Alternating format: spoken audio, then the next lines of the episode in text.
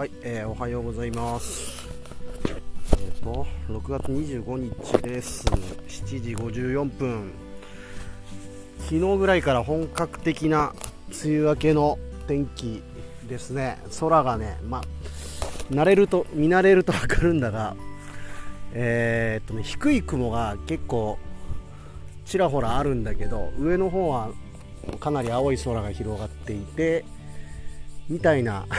天気なんですよね、この梅雨明けの感じ。で、僕はこの感じが大好きで、昔はよく、そうですね、まだ住む前のことなんですけど、やっぱこの梅雨明けの時期に旅行に来るというのを本当よくやってました。うん、まだね、暑さも8月とかよりは、あのー暑くなくて、まあ、日差しは強いんですけど、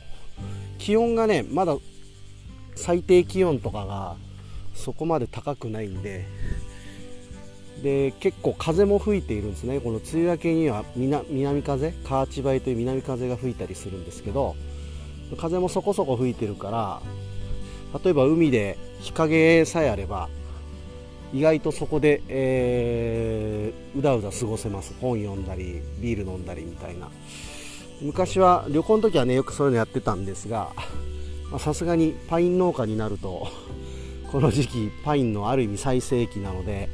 まそんな余裕はなく ですね、まあ、この時期はもう天気がいいとこ 悔しがりながら仕事してるんですけども、まあ、でもいいですねやっぱね。っと仕事も晴れたらやりやすいというのは、まあ、確かにあるし気分がいいというのもあります。まあ、ただそれとは別にちょっと今年梅雨がやっぱ雨少なすぎて干ばつ気味でパインのね苗が全然伸びてこないんですよ。これはねちょっと困るんですよね。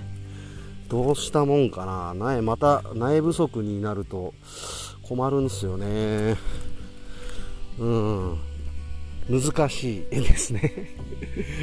今年苗を取る予定のところはえー、と実はあんまり生育が良くなくって規模小さいとこなんであんま苗がつかないとは思ってたんですよね。だけど、あのー来年用に、あのー他のとこで苗取れたんですけどそこの畑は来年じゃない今年植え用に早めに潰しとかないとすぐに植えられないんでもう潰しちゃったんですよね。そっちで苗取れたんだけどな。取っとけばよかったなと今 になって思うんですがまあ後の祭りですね。こういうのがあるんですよ。難しいですよね。ある程度だから何年かやってこうパターンみたいのが出来上がってこないと、まあ、こういうことがしばしばあります。自分でコントロールしきれないんですよね。これもし畑がたくさんあったらなんとかなるんですよ。あの潰さないで置いとけるので。だけど今年植える面積が今んとこ少ないんですよね。多分一旦。2単2単こっちでであと1単5世ぐらい3単5世ぐらいしかないからこれだとねちょっとダメなんですよね。もうちょっと植えたい。5単ぐらい植えられたらまあなんとかって感じなんでまあなんかいろいろ難しいなと思いながら日々やってます。まあでもなんだろう。すげえ落ち込んだりもしてないしすげえ悲観的ではなくまあ苗はおそらくこういろんなとこに声かければ、えー手に入るので、まあそれはなんとかなると思ってもいるんですけどね、うん。はいでそうだな。え何の話と思ったっけ？えっとねあそうそうそう。あのー先日また石垣ラジオの収録がですね一昨日かなあってで今回ねエリックさんという、まあ、オランダ人の方だったんですよね。でまあその方との話の時もそうだし、えっとこの前来ていた青木さんとかともねこう最近こう石垣島とかこの八重山の魅力的なことについて話すことがよくあってで、まあ、つい先日ハーリーなんかもありましたけども、うん。なんか改めてこういろんな人からねその魅力を聞くとやっぱりなんかみんな似たような印象で、まあ、まずは自然ですよね。自然。はい。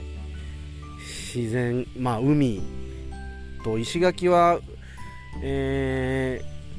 ー、なんだ山もあるし海もある。宮古は逆に山ないですよね。で西表は山がちすぎて、あのー、あんまり平らなとこがないから、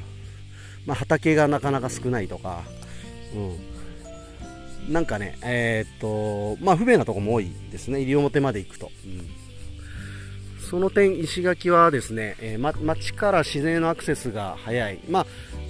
その分濃厚な自然味わいたい人には多分物足りない感じだと思うんですけど、まあ、とにかく自然ですね。山があるから川もあるし、滝なんかもあって、えーと、僕の飲み友達のクーニーなんかは、えー、今シャワークライミングっつっていろんな滝スポットをね、あのー、探して回ってますけどね、うん。まあ、なんでなんかいろんなことできますよね、えー、サップ、まあ、今ヒデ石垣ラジオの相方のヒデなんかサップサーフィン始めてめちゃめちゃ難しいけどめちゃめちゃ面白いとか言ってたり。あとは僕最近やれてないですけどホカケサバニという風の力を使って、えー、船で移動するという、まあ、そんな遊びもやっていたり、はい。でまあ、生き物好きな人にはたまらんすよね。えー、生き物観察。よく蝶々を取りに来る人なんかはいます。大きい網持ってね原付で島回ってんすね万名公園とかを。でまあそんな人もいるしあとは普通に夜に出てくる生き物を探しに行く 友達なんかもいますね。カエルのオタマジャクシを研究してた 人とかね。なんかいろんな人がおりますね。やっぱ生き物好きの人。そう生き物的にも面白いしそうだな。あとはまあさっきもハーリーの話しましたけど祭り？祭りですね。僕は結構この祭りの影響自分に関してはですけど祭りの影響は相当でかいですね。まあそもそも沖縄にはまったきっかけがえー、いろんなところで話はしてますが、えーと、波照間島の武者山というお盆に旧盆にある祭りなんですよ。でそれを見てなんかカルチャーショック受けて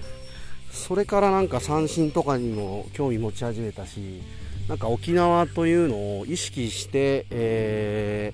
ー、なんだ暮らすようになった。なんかすげえ住みてえなっていうのは多分そのぐらいの時から根付いたような気がしますね。で祭りそうだから先日のそのハーリーなんかもこうコロナで、えー、コロナ禍に移住してきた人なんかはハーリー経験してないですよね。もう4年ぶりだったんで開催が。でその一般の人もね職域っつってこう申し込んで、えー、抽選通れば出れるんですよ。で10名のチーム組んで結構いろんな人が出てたみたいですけどね。あの SNS のストーリーズとかに流れてくる映像を見ながらチキショーと思いながらね僕は畑で仕事してたんですけど、まあ、そのハーリーなんかを初めて体験した人たち、まあ、見に行くもしくは乗るみたいな経験をした人たちがあのすごい感動してたらしいです。あこんな祭りがあるんだと。うん。まあ、ハーリーはその一般的な放年祭とかよりもむしろ参加型にもなりうるので、まあ、入りやすいかなという気はしますけどね、まあ、放年祭とかその武者山もある種参加型なとこもあったりして意外とそのやっぱ一般の人がどこかしらで参加できるっていうのもうんみんなが興味を持つっていう意味ではすごい大事なのかもしれないけどもまあでもねそもそも祭りは人のためにやらないっていうのは結構、あのー、昔から沖縄にいる人はそうやって言いますよね。観光ではないんだと。だから僕が波照間島の武者山にいた時も、あのね、結構民宿は閉めてたりするんですよ。あのー、祭りの方が忙しいから、お客さんの相手できないっつって。なんか、これもね、すごい、なんだろう、えっ、ー、と、感覚としてはすごい不思議な感覚で、普通はね、人がいっぱい来るから稼ぎ時だってなるじゃないですか。違うんですよね。祭りがあるからあの仕事休むって言うんですよ。えー、なんかそれすげえ豊かだなってその時思ったんですけど。でそういうのがやっぱまだありますよね。で そう面白いのがハーリーの日ってあのハーリーに限らずか祭りって結構旧暦にやるんで意外と普通に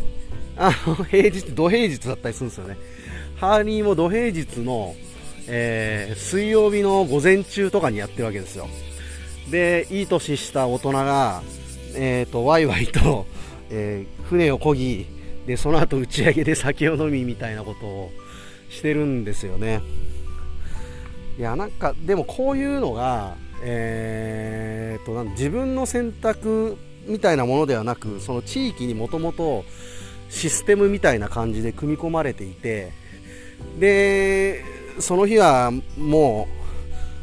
う平日だけど朝から飲むかみたいな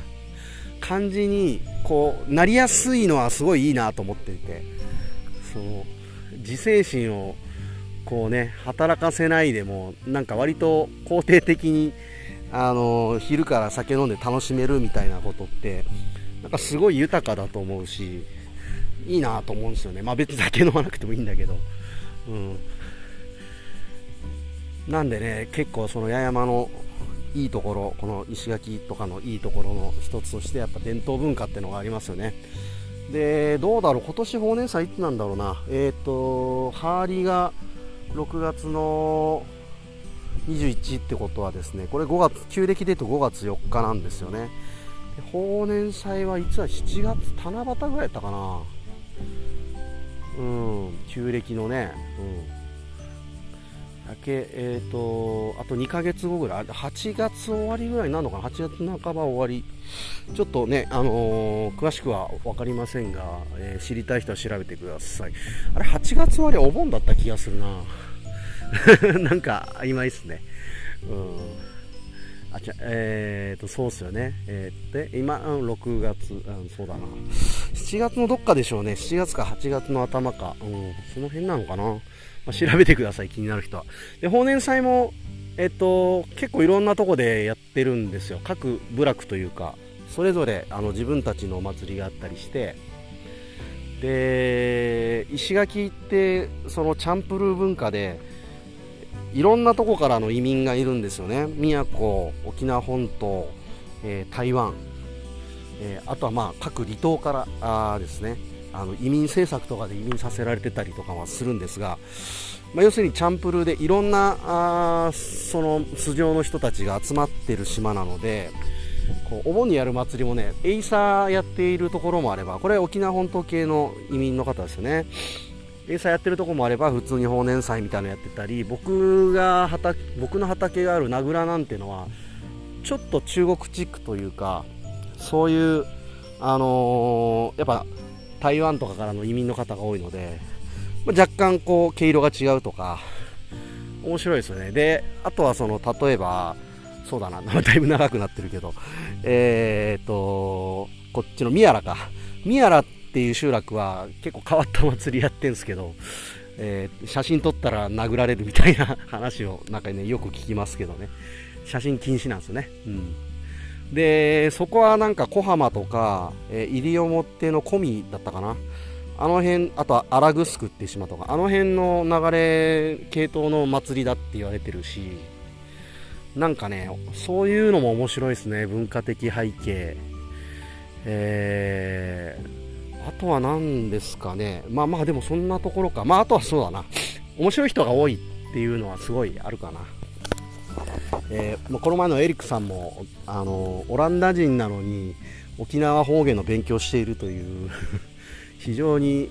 えー、変わった 思考をお持ちの方でいやいやいろんな人がおるなって 思いました。でそうねみんな沖縄好きね石垣好きな人が多くてでそういう話を聞くのは嬉しいなと思ってます。そうだなあと割とこうインフラ的なことで言うと結構アクセスいいんですよね石垣って。これもいろんなところで言ってますけど。空港まで町から空港まで多分車で30分かからないんで。で空港から3時間ぐらいでだいたい大阪東京は行ける。福岡2時間。那覇1時間弱みたいな。なんか結構アクセスもいいんですよ実は。その内地の僻地に住んでる人よりは多分全然いろんなとこに行きやすい、えー、ので、まあ、最近移住とか2拠点っていう人が増えてるというのはねなんか納得なんですけどね。はい。ちょっと長々と話してますが、えーとまあ、こんな感じで終わりたいんですけどもまあ本当石垣島いいとこだなと住めば住むほど思うことが多く、ね、石垣ラジオやってやっぱそういうのをね改めて、えー、自覚させてくれてね本当にありがたいポッドキャストありがてえなって 日々思ってます。はいというわけで、えー、今日はこんな感じで終わりたいと思います。聞いてくれてありがとうございました。